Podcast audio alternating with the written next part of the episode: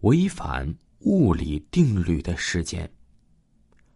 我有一个表妹，可以说呀，长得是貌美如花，从小就追求者不断。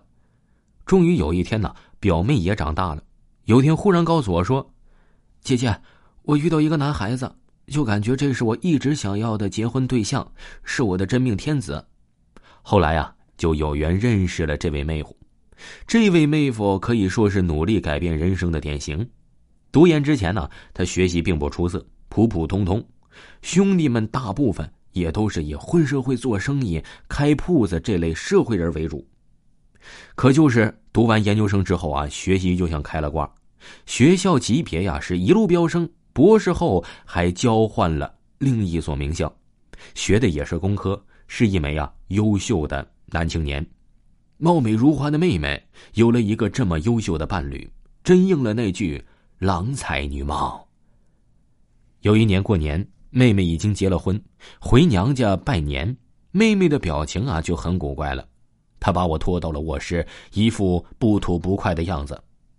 我说：“妹，你怎么了？受不了了。”嗯，原来事情是这样的，妹妹的婆婆年纪已经挺大的了。而且啊，还生育了很多小孩妹夫是最小的，也是唯一的男孩当个宝贝也就不说了，难得的是妹夫啊还出落的这么优秀。我说这没槽点呢。可是过年的时候啊，我这个婆婆忽然就不舒服起来。那天晚上，忽然呢就把我老公叫了过去，用家乡话低声吩咐了几句。我老公他，哎，哎，你不要吊人胃口啊。妹妹说呀，我老公他不说一句话，忽然就跑去了厨房，拿了碗、筷子、水和米，熟练的把筷子立在碗里，嘴里不知道念叨了一些什么，那个筷子呀就忽然立住了。啊！我也吓了一跳。妹妹说啊，然后啊，她老公又念叨了几句，米一丢过去，那筷子就立马倒了。我吓够呛，问了婆婆，为什么要立筷子呀？婆婆很淡然的说：“有人说我坏话呀，妨碍我，我去去晦气嘛。关键呢是我的老公也是一脸平淡，只有我一个人呢大惊小怪的是吓够呛。那你太好奇了，我让妹妹把妹夫啊非得拖过来一起问个究竟。妹夫被我们两个人神神秘秘的是拖到了一边，开始啊还挺紧张的，以为有什么。”后来发现是筷子的事情，表情啊立马放松起来。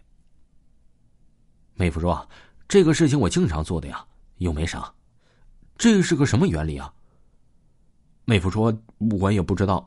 我妈说呀，弄了它它就舒服了，不知道原理原理哪有筷子开始立不起来，念叨念叨就能立起来的？”妹夫挠了挠头：“我也不知道啊。”我只是念“谁害我的妈妈，快来快来”，念到一定程度，筷子就自己站住了。有这么傻的鬼，自己承认害别人吗？妹夫说：“这我不知道，念了就会这样，不是我能控制的。每次啊，最终都能立起来。”那你觉得这符合物理定律吗？你读了这么多书。妹夫说：“不符合物理定律。”妹妹在边上说。还有更不符合原理的，你让他讲给你听。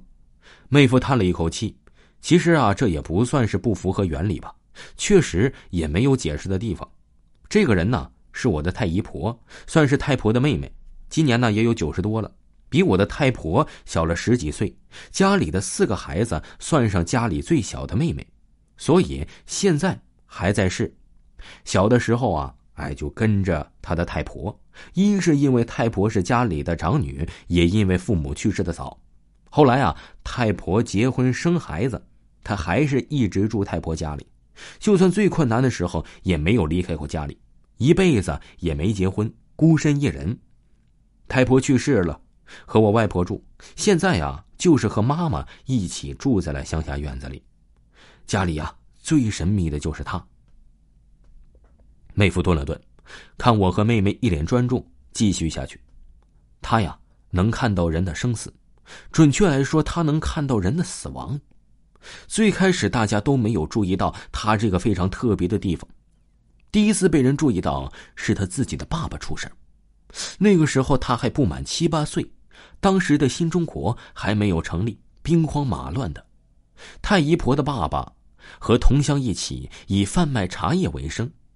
那次出发前，幼小的姨婆抱着爸爸的腿，死活是不让的爸爸出发呀。父母开始怜爱后，甚至生气了，狠狠的打了一顿，才松了手。爸爸也就没有再回来。